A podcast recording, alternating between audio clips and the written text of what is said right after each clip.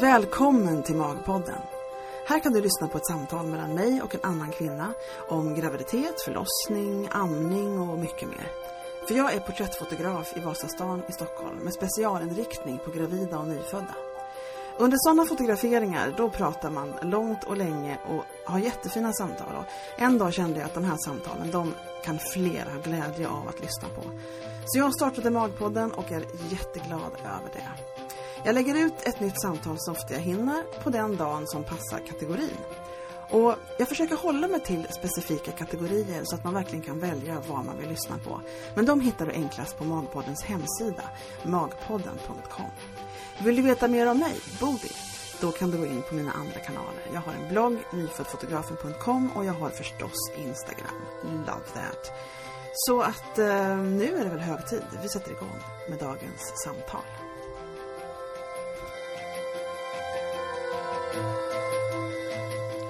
Välkomna till Magpodden. Idag sitter jag live igen. Det har blivit så lite på sistone. Jag är lite nöjd med det. Det är trevligt faktiskt att ha folk i rummet också. Hej Paulina! Hej. Nu är du här. Ja. Det var, jag är så imponerad av dig för du kastar iväg för att göra det här live idag. Ja. Vi har, vanligtvis så kör jag mycket Skype. ja. Men nu så gjorde vi i rummet. Ja, sitter vi precis. nu. Ja. Och jag föredrar också att sitta och att man ses. ja, du gör det ja. Jag, önskar, alltså det, jag tycker också det är väldigt trevligt. Och jag önskar jag kunde göra det med alla men logistiken bara funkar inte så. Folk har barn och ett liv och det händer så mycket så vi sa jag sa många inspelningar klockan nio på kvällen alla sover. Och vi skulle ju ha haft det. Vi skulle Och egentligen ha gjort Min det. dotter brukar sova då. Ja. Men Ja. det gick inte så bra igår. Nej. Är det, eh, och det kände jag på mig innan. Det var därför jag avbokade. Var det så? flexibel. Man får vara flexibel. Det funkar jättebra det här idag. Vi har en, vi har en timme till goda här ungefär så vi kör på. Eh, ska vi ta lite background story du och jag? Så vi berättar vi bara lite grann vad vi, hur, varför du ens sitter här. Och från början så stötte vi ihop med varandra på det här bloggeventet, var det inte så Paulina? För länge sedan på Söder, kommer du ihåg det? På Mosebacka där.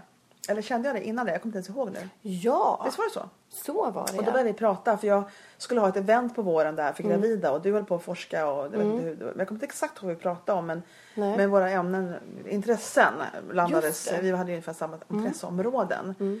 Nya föräldrar och barn och sådana saker. Berätta lite om dig, vad du har gjort och vad du gör och sådana saker. Eh, Paulina Gnado heter jag då och jag är utbildad beteendevetare.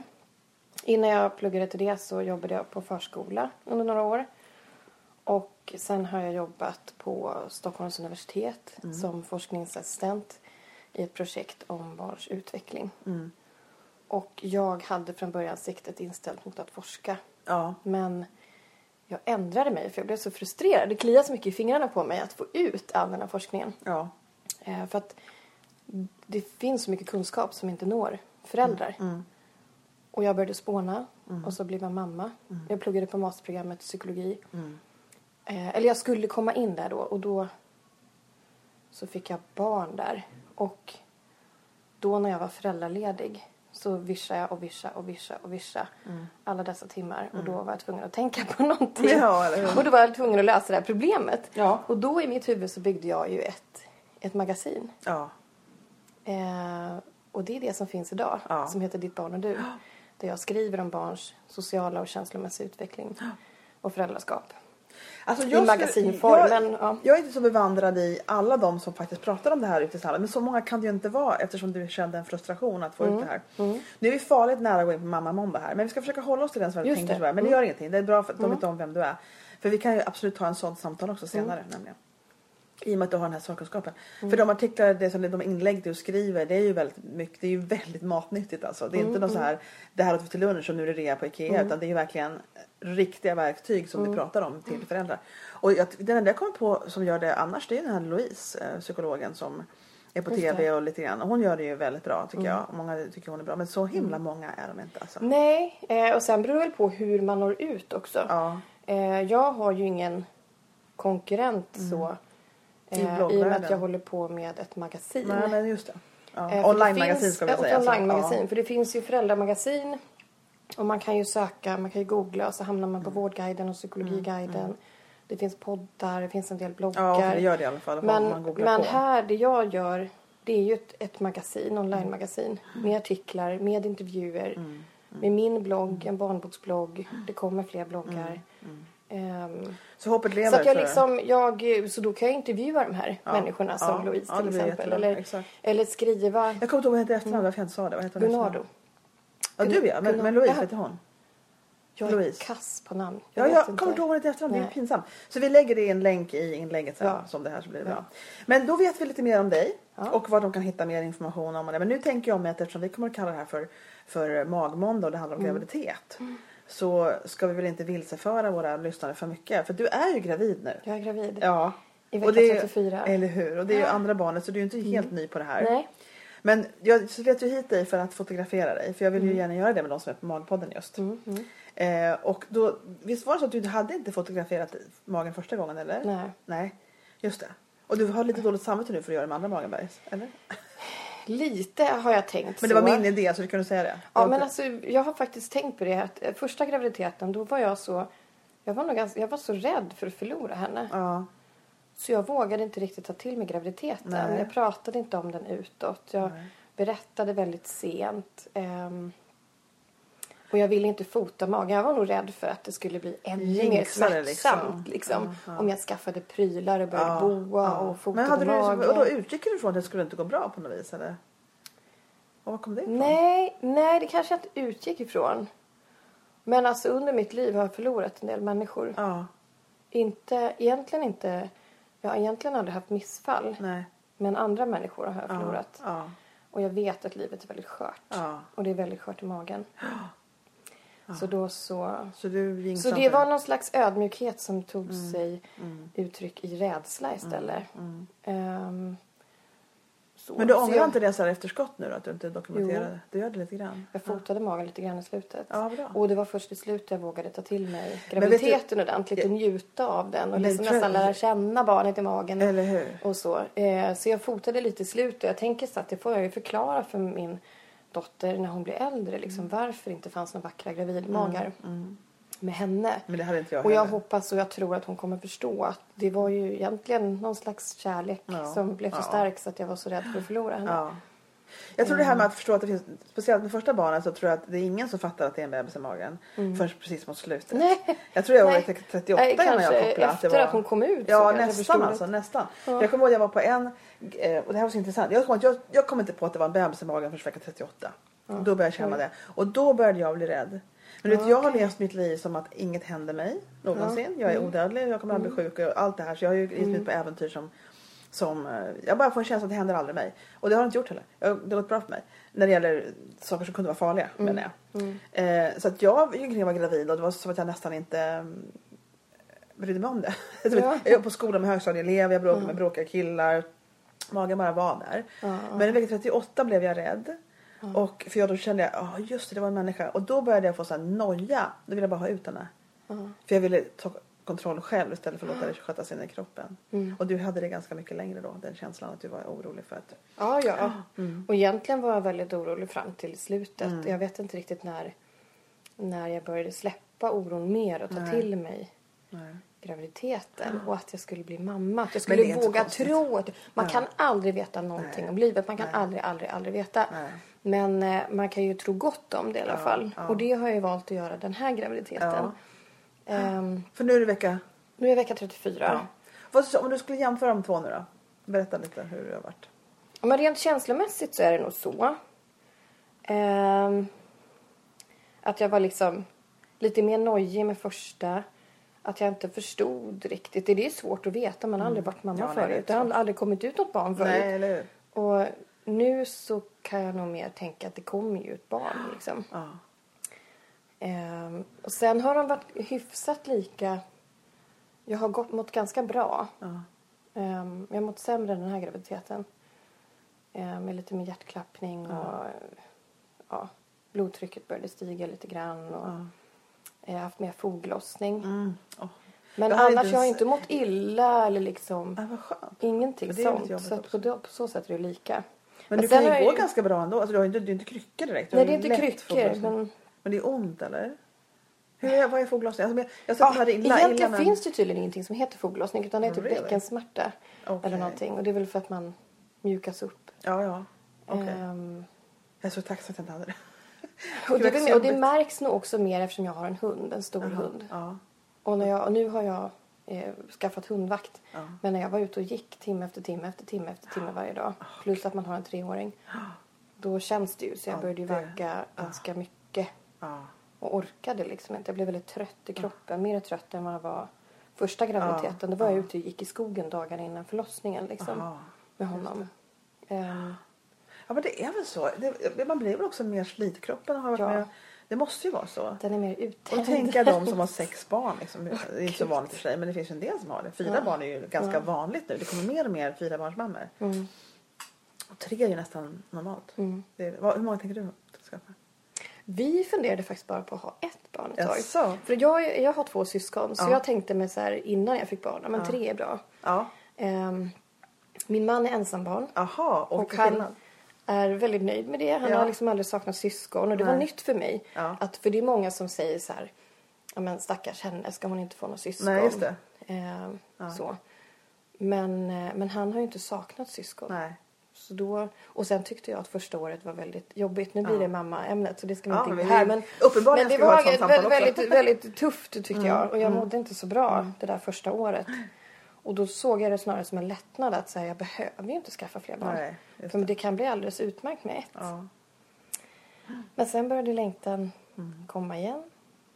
Och jag skulle inte bli förvånad om jag föreslog en tredje. om det blir en tredje. Men vad ska jag säga, vet du vad det är för sort du har nu Det är då? en tjej En tjej, två, Ja. två tjejer. Och, eh, och då blir den andra, hur gammal är den första? Eh, Hon blir 4 januari. Ja, men det är en bra och ålder hon det. är född 31 januari och det här Ja. barnet är beräknat den 31 januari. Vad säger du? Så vi får väl se. Ja, vad kul, då är jul avklarad så kan Mm. man börja. Men alltså vad roligt att hon är fyra år. Jag tycker, det, jag har ju så många kunder som kommer tillbaka till mig med andra bebisen. Mm. Eftersom jag har mycket nyfödd foto och så kommer de med andra bebisen och då är första bebisen oftast två år. Mm. Och jag tycker det är så tufft. Alltså, jag, jag beundrar att de, jag tror inte du vet vad de ger sig in i allvarligt talat.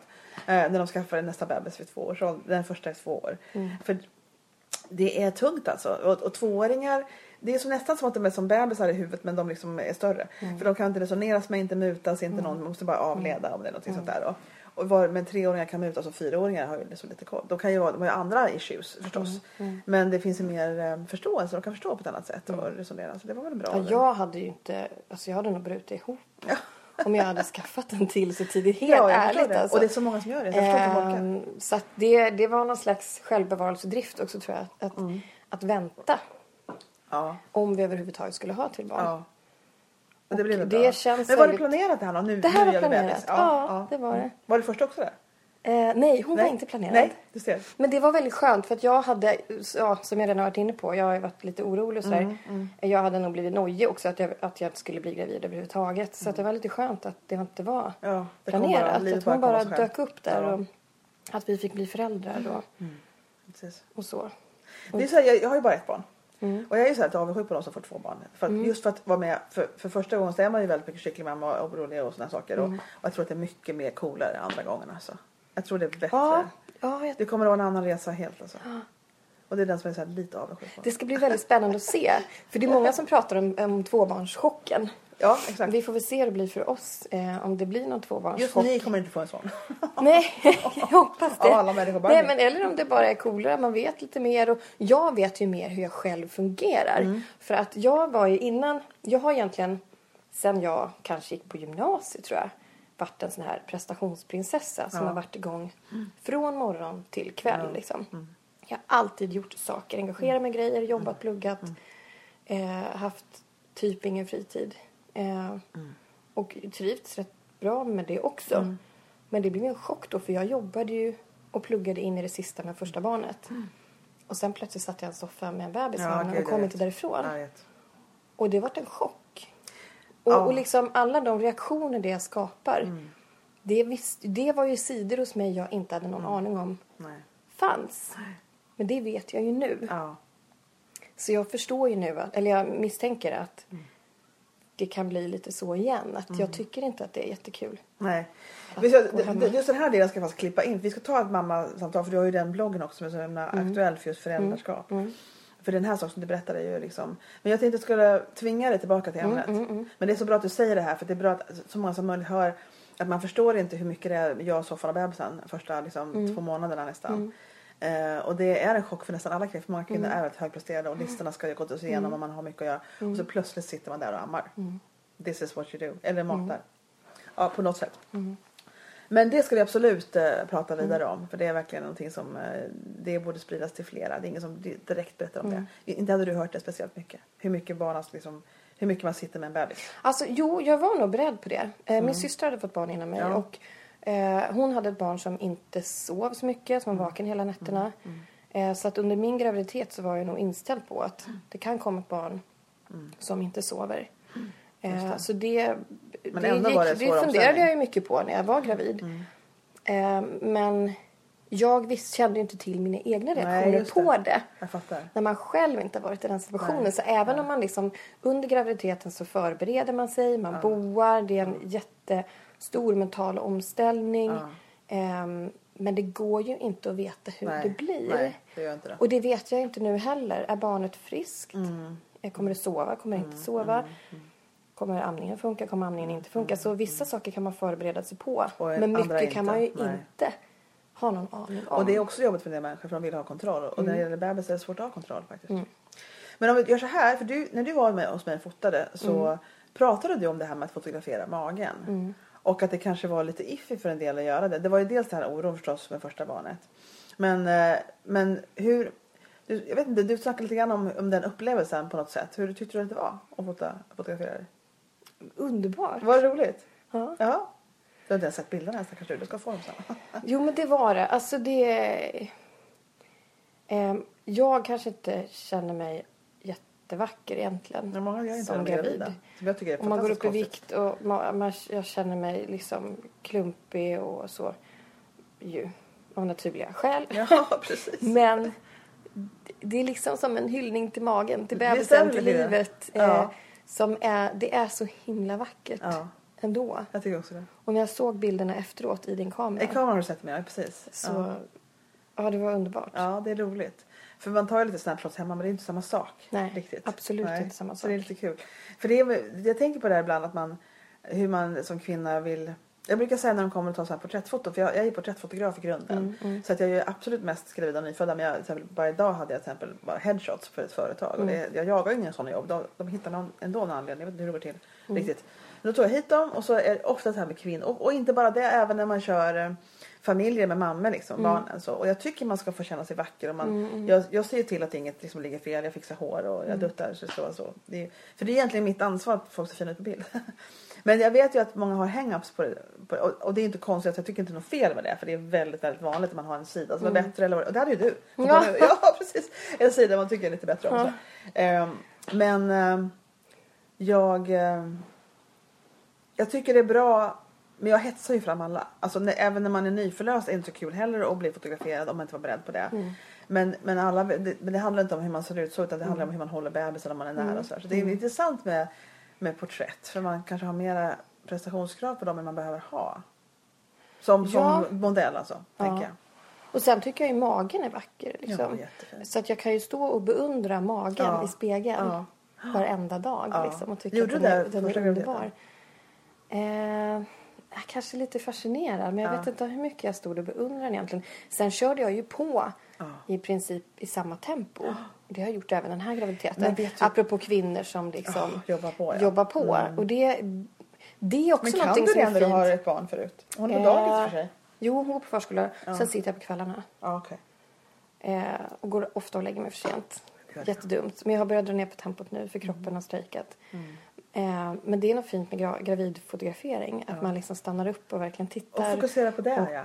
det, Ja. ja. Det är faktiskt, jag hade tänkt på faktiskt. Nej, det, det tänkte jag på då. Ja, Att man man en- kör på annars. Jag driver ju företag och Mm, mm. eh, under första graviditeten så, så pluggade jag, jobbade som konsult och var engagerad i föreningar och organisationer. Och jag liksom, ja, jag dundrade på. Men jag tror alltså första graviditeten då lever man sitt gamla liv tills Ja, bebisen ja. kommer. Man har så svårt att förstå det. Alltså man är inte inpejlad på att man ska bli mamma liksom. Det är Ja. en helt ny grej. Ja. Jag ska bara kolla lite grann hur det ser ut. Och ehm, bra. Och, och jag tänker faktiskt på det att jag skulle försöka hitta, det handlar om företagare som vill vända sig med tjänster och produkter mot ehm, nya föräldrar och sådär. Mm, mm. Och så försöker man hitta och där kom posten. Ja, och då så försöker man hitta liksom du vet annons vad det kan vara för någonting. Vad är det de gillar? Vad gillar de här mammorna som är gravida? Mm. Och grejen de är inte, de är inte inne på bebissajterna. De är inne på vanligt jobb. Inredning, Alltså första- bilar. Alltså vad som är all, livet bara. Ja. De som väntar sitt första barn Ja. och de som väntar, väntar andra. Stor skillnad. Jag tror det är jättestor skillnad. Mm. Vi som ska marknadsföra gentemot mm. småbarnsföräldrar, både Mm. du och jag. Så tänker jag liksom att de här gre- första gångs gravida kvinnorna, det är som att de inte har, de har ju uppenbarligen, det är ju så att de har inte blivit föräldrar än. Så de är intresserade av samma saker de var intresserade av förut. Mm. Det här babyintresset, babyprodukter, Mm. sådana saker, det kommer efter barnet har kommit. Man, eh, Ja, för det stämmer Ja. på mig också. Jag Ja. boade ju ingenting innan. Nej. med, eh, med henne, min första. Nej. Och det var väl delvis för den här grejen att jag inte tog till mig graviditeten. Men det var nog också för att jag Men du körde är kvar i på. ditt gamla liv. Men nu Ja. har jag varit sugen på att boa Ja. sen väldigt tidigt. Ja. Och jag har googlat grejer. Ja. Eh, och jag har ju bloggat om det och börjat fotografera magen hemma Mm. och varit hos dig. Och har blivit mycket, mycket mer Mm. mamma. Det är klart det är så. Det är extrem skillnad Mm. på första graviditeten och andra graviditeten. Man är verkligen bara den gamla vanliga människan fram till bebisen kommer. Och sen så är man inne i mammalivet efter det. Och vet hur det ska vara. Har du, men har du, och så har du, ehm, och så tänker jag på det här med när man är gravid och man och i början av graviditeten så, så är det ju förlossningen liksom en främmande. Jag kände så här, för jag var ju inte så här jätte graceful gravid. Alltså jag var ju sur på att jag ens var tvungen att vara gravid. jag ville väldigt gärna vara gravid och jag ville väldigt gärna ha barn för vi kämpar lite för att bli gravida. Men jag kände mig så här att förlossningen var ju liksom, dels var, jag- var det obehagligt att må illa för det gjorde jag. Men inte så himla mycket, tre månader och jag kräktes aldrig så jag var, gnällde ju egentligen ganska mycket. Men sen så var den här förlossningen som jag var så rädd för. Så att jag liksom, det kändes som att jag blev skickad till kriget, till fronten på något vis. Liksom. Och det- varför, varför ska jag? Men så löste sig det där. Eh, jag läste lite böcker på slutet som hjälpte mig jättemycket. Men jag tänker på det här med andra graviditeten så, så ehm, det är mer kopplat, alltså som du säger, kopplat till den här bebisen. Känner du att du liksom eh, hur ser, det, hur ser det till exempel mot förlossningen? Förstår du? Man vill inte ens höra om förlossning i första graviditeten förrän man kommer nära nära. Men nu har du ju varit med om förlossning och nu är det dags för förlossning igen. Och hur går tankarna nu där? Det är stor skillnad. Mm. Eh, första graviditeten så såg jag just det där nästan Ja, krigsfronten.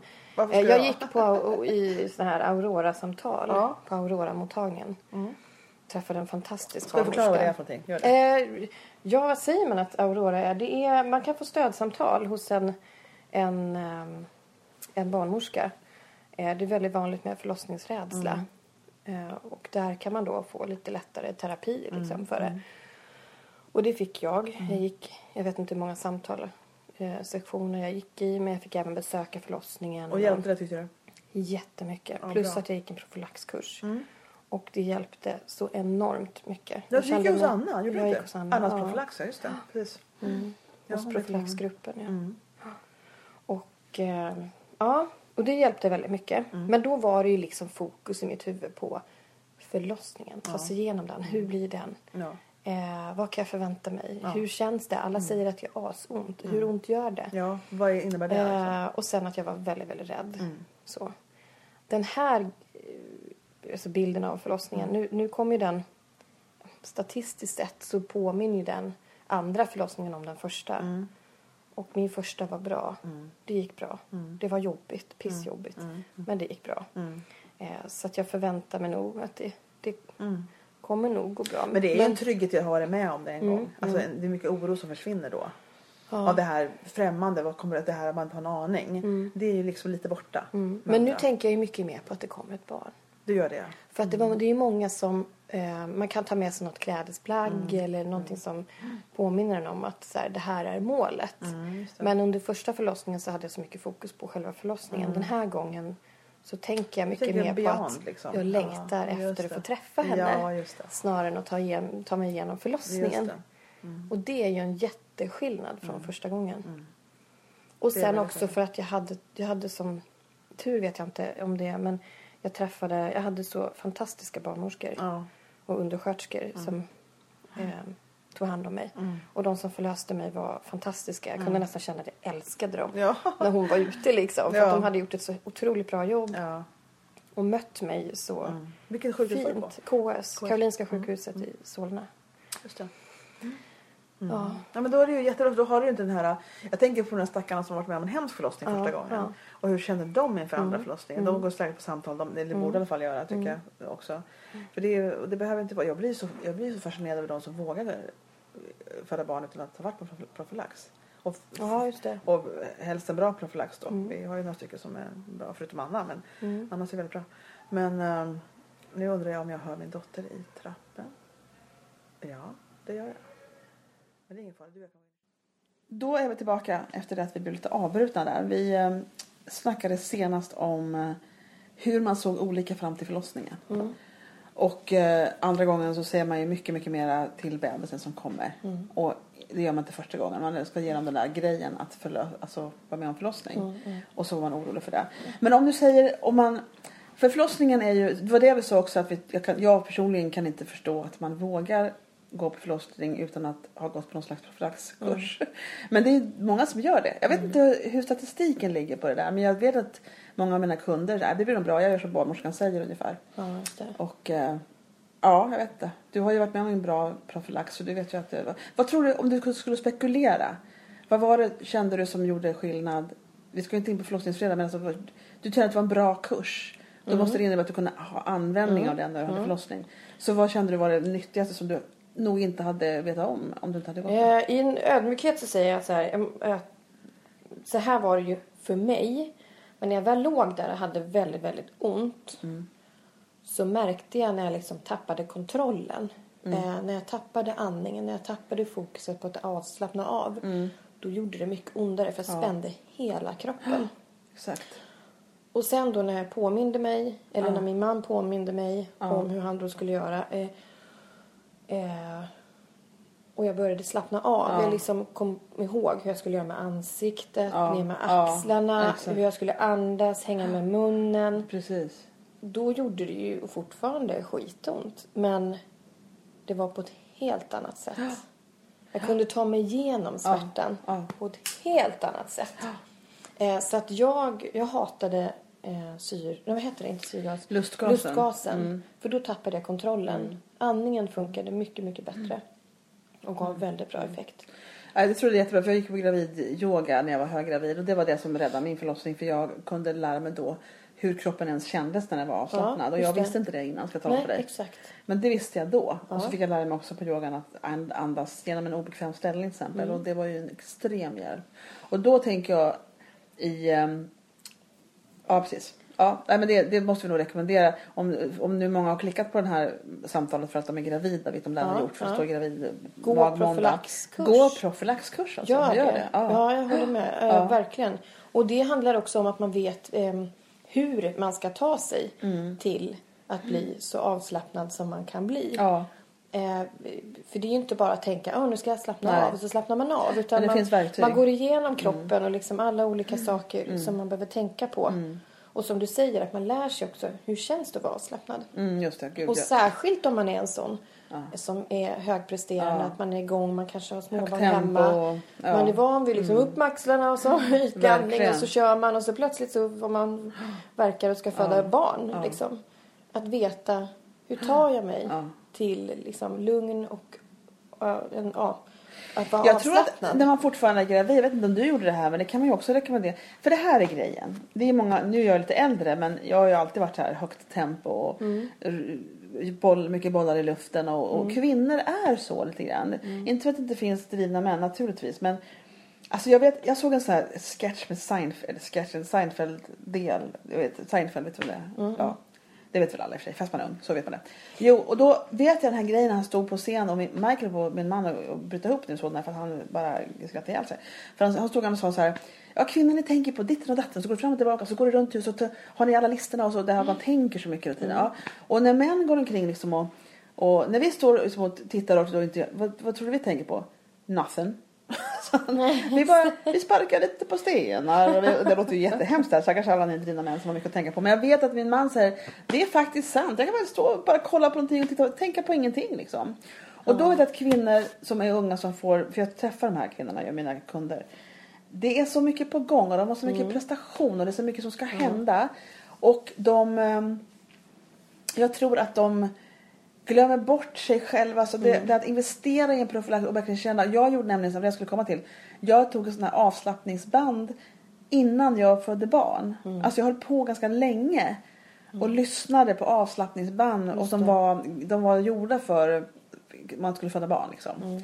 Och tänka på kroppen och det var valar i bakgrunden, det var fantastiskt. Men, men det var mycket en, en prepp, mental avslappning för gravida kvinnor. Mm. Och det hjälpte mig jättemycket tror jag, förutom min yoga då. Liksom. Mm. Så jag tycker vi skulle kunna rekommendera att de, ja, inte bara hetsa på tills det är dags att föda barn utan mentalt liksom preppa och framförallt avslappningsdelen. Tror du inte? Mm. Jo, absolut. Och jag tänker så här att ehm, det är viktigt också gentemot en arbetsgivare att, Mm. att eh, det är inte alla som förstår vilken påfrestning det är Mm. att vara gravid. Ja. Att man blir tröttare, Mm. att kroppen är trött, att man, man måste också ha utrymme i huvudet mentalt för att förbereda sig. Det, det underskattas jättemycket tror jag. Ja. Jag underskattar det vet jag. Mycket. Och där är ju en profylaxkurs en Ja. väldigt Ja. fin investering till sig Ja. själv Ja. inför förlossning. Verkligen. Ehm, så. Alltså jag- den här grejen liksom att graviditet är ingen sjukdom och allt det här är försäkringskassemässigt. Mm, Men det är en process som är ganska rejäl. Eh, sen får man ju verkligen hoppas att det inte blir till sjukdom för en del går Mm. det illa för men extremt många mer går det ju bra för. Men jag tror att man, därför så underskattar man att det ska ändå ske en viss process här. Mm. Mental liksom process fram till det här är dags. Det är en del jobbar ju till veckan innan liksom. Men du körde på ganska rejält sa du första gången du var gravid. Jätterejält. Ja, ja. Jag ja. låg på förlossningen och smsade att jag skulle komma till dagens möte eller morgondagens möte och jag kommer köra på nu också Ja. för nu driver jag eget och jag vill jobba på så gott det går men Ja. jag måste ju sänka tempot. Du hade fått lite varningssignaler sa du. Vad hade du fått? Vad hände då? då? Eh, ganska mycket. Det, det har hänt mig många gånger förut för att jag kör ofta väldigt hårt och mitt huvud vill framåt. Eh, och ofta är det så här när jag vaknar på morgonen då är det liksom nu kör vi ett maratonlopp typ. Ehm, då är jag igång liksom. Så var det i morse när jag vaknade. Då, hade jag, då började jag tänka på jobb och det kanske inte bara är jättesunt. Nej. Ehm, samtidigt tycker jag att det är väldigt kul. Men varningssignalerna har ju varit att, mitt, att jag har haft ganska mycket hjärtklappning, en lite högre vilopuls, vilket man kan ha naturligt. Mycket extra slag och extra slag har varit återkommande när jag Hur blir... vet du att du har extra slag? Ja, det, det känns som att det hoppar i bröstet. Alltså ett extra slag Really? är att hjärtat... Det tar, det tar liksom ett extra slag. Så om du tittar på ett EKG Ja. så åker det upp två gånger. Och sen tar en extra paus. Ah. Så du har längre paus och det känns ju också konstigt. Ja. Och det har jag haft mycket när jag varit för stressad. Och nu är det egentligen inte så att jag kanske gör mer. Men jag har en, eh, vad säger man, Eh, en sämre förmåga att liksom prestera nu. För att jag är gravid. Mm. Och det måste jag anpassa mig till. Och det gör jag inte i första Nej, taget. nej, och det är lite dumt. Men nu har jag ju förstått det. Det är ofta kroppen som Säger skickar ja. varningssignaler. Ja, ja. Och att jag också får sömnproblem och så. Ja. Och det är svårt Så att nu sova har, jag, nu har jag sagt ifrån mig en del arbetsuppgifter Mm. och dragit ner på tempot och Mm. försöker hitta ett sätt att vara gravid och driva företag Ja. och fundera på hur jag ska driva företagen när hon har kommit. Ja, jag vet. Det är också en grej. Det är det där med företagaren, man kan jobba jämt. Det är ju faktiskt Mm. så. Sen är det ju väldigt roligt då, om man, om man är passionerad, intresserad av det man håller på med. Men det är lätt hänt att det blir mycket. Men om jag, nu om jag skulle gå in på den, det här är ett väldigt blandat samtal. Jag brukar vara bättre på att hålla folk i schack. Men i alla fall så är det så här, det är så intressant det du säger. Jag tänker på det här med, eh, med eh, att du är lite som jag då. För jag är väldigt driven framåt i huvudet. Då. Men entreprenörer är ju ofta det. Man har eget företag så är man ofta det. Men då tänker jag så här, har du kommit på hur du ska göra för att slappna av? Sätta mig i soffan. Men- Eller gå ut med hunden. Ja, jag är med hunden möjligtvis. Ja, just det. Träna. Sitta i soffan kommer inte fungera för mig kan jag säga på en gång. Nej, men jag har tvingat mig dit. Faktiskt. Men vad gör det du i låter ju soffan, helt liksom? sjukt kanske. har du lyssnat på mig? Och vad gör du i soffan? Jag vet, det Helt är inkapabel det är en ovanlig, ovanlig grej. För att jag sitter aldrig liksom i soffan. Nej, så här. I know. Men jag, jag gick faktiskt till KBT. ehm, för att jag insåg att jag har försökt att jobba med mig själv. Ja. ehm, men det räckte inte till. Nej, utan då okej. gick jag i samtal. ja. För att förstå mig Och själv vad var syftet då kände du? Vad, vad ville du ha ordning på liksom då? Att inte hamna... Alltså jag lever liksom ofta på gränsen Mm. till för stressad. Och jag trivs ofta väldigt bra av att vara där. Ja. Jag har, det är som du säger, man har en entreprenörshjärna. Ja, Liksom. Man har en miljon idéer. Jag tycker att det är kul att jobba. Mm. Vad tycker jag är kul att göra på min fritid? Ja, men liksom umgås med familj, vänner. Träna. Nu kan jag inte gå ut så mycket med hunden. Mm. Eh, Så du ville på något vis kontrollera det är det där? kul. Ja. Och sätta mig och, och läsa psykologi och nörda Ja, det och jag skriva. Ja. och hålla på. Men, men då fick jag pröva på hur det var att göra liksom totala motsatsen till det jag Mm. brukar göra. I och med att jag kopplar av väldigt bra när jag tränar. Om jag är ute och springer, tar en promenad i skogen. Så skulle jag bara testa att så här, men, sitta ner. Försöka att så här, liksom vända mig inåt. Titta på så här, vad har jag för tankar i huvudet. Lite mindfulness Ja, där. mindfulness. Mm, ja, lite sådana övningar. Och det Ja. vet jag har funkat. När jag Ja. väl sätter mig där.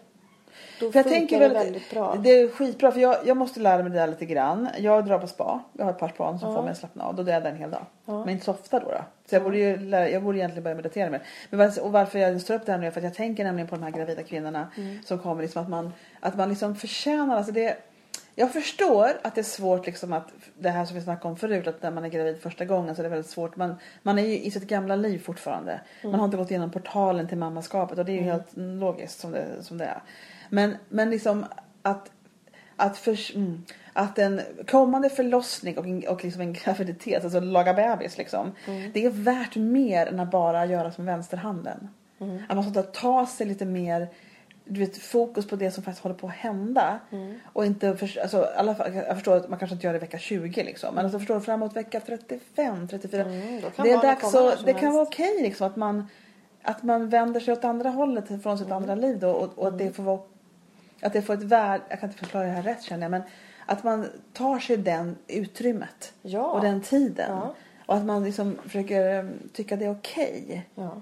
Och det är okej annars Ja. också. Ja, Man är ska annars- inte behöva exakt. vara gravid för det. Utan, Jag och det är vet. vanligt bland så här, det som kallas prestationsprinsessor. Mm. Eller den typen av problematik. Att man inte, att man inte ja, ser värdet i. Nej. Eller att det är självklart att man ska få sätta sig i den där soffan. Eller mm, göra något annat än prestera. Ja, exakt. Eh, Men särskilt när man är gravid. Ja, det är väldigt vanligt också när man kommer där efter vecka 30. Det är lite olika förstås. Men att man blir mer introvert.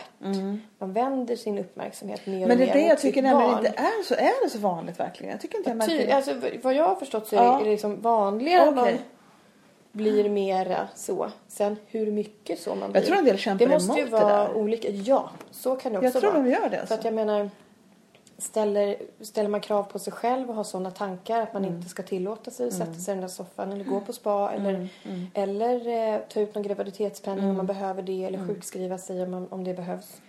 Ehm, ja, då, då ignorerar man Mm. ju de signalerna. Och det är ju också ett vanligt problem om man är en sån här Mm. Jag tror prestationsprinsessa. det. Jag tror det. Eh, att Och- man och- har automatiska tankar som säger till en så här, nej men det är klart att du måste jobba. Ja, nu, nu, nu. Nu skärper du till. Det var ju en som jag intervjuade för länge sedan som kom som kund också. Det var fast ett par år sedan nu. Men hon finns på Magpodden. Jag kan länka till den också sen. Eh, och hon hade jobbat, jag kommer inte ihåg vad hon gjorde nu. Alltså, det var något kontorsaktigt. Och hon jobbade på så mycket tills hon liksom fick, du vet, tills läkaren sa till henne att hon gick till doktorn, hon var tvungen till doktorn. Mm. För att hon mådde inget bra. Alltså fysiskt mådde hon inte bra. Jag kommer inte ihåg vad det var nu. Jag tror det var blodtryck och grejer. Mm. Och han sa att du måste sluta nu, idag. Jag ska bara, nej du, det går. Nu ska, och hennes man var, det var hans, första bebis. Och, och hon var hon ganska stora barn. Hennes fjärde sladdis för henne. Men hans första. Och, och han liksom var tvungen liksom att tejpa fast den vid stolen. Så han var ju Ja. rädd för bebisen. Förstår du? Men hon kunde liksom inte, hon fick kunde ställa om sig i huvudet. Och hon var jätteledsen. Det gick bra nu tack och lov. Men hon var jätteledsen där efterskott. Jag, vad fan tänkte jag liksom? Varför? Men det är för att det här livet som är innan bebis dominerar i huvudet.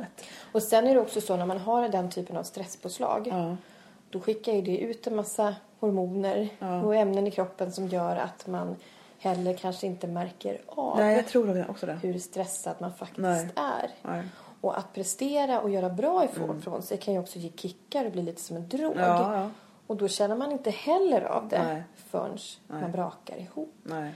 Eller kroppen verkligen strejkar. Och då är det ju verkligen hemskt om det är en bebis som är på den resan också. Eh, sådär. Så det är verkligen, nej, jag, kom, ja, nej, jag tycker jag ska försöka verkligen lägga fram det här nu att det, man får ta sig den här tiden att vara gravid. Man, får ta, man får ta utrymmet, man får ta den tiden. Och ehm, inte tro att allt ska vara som, måste vara som vanligt. Nej. Utan det är okej. Och, och, eh, precis, och när man får distans till det Mm. eh, så kan man ju se att det kanske inte var så himla lång tid ändå. Nej, just det. När man är mitt uppe Ja, i det, ja. eh, både graviditet men Ja. också när man är nyförlöst och så, så kan det kännas som att det är en himla Nej. evighet. Ja, jag vet. Eh, Men det är det inte. Nej, det är en kort Ta del av den tiden. Ja. Det är bra. Och gå en profylaxkurs.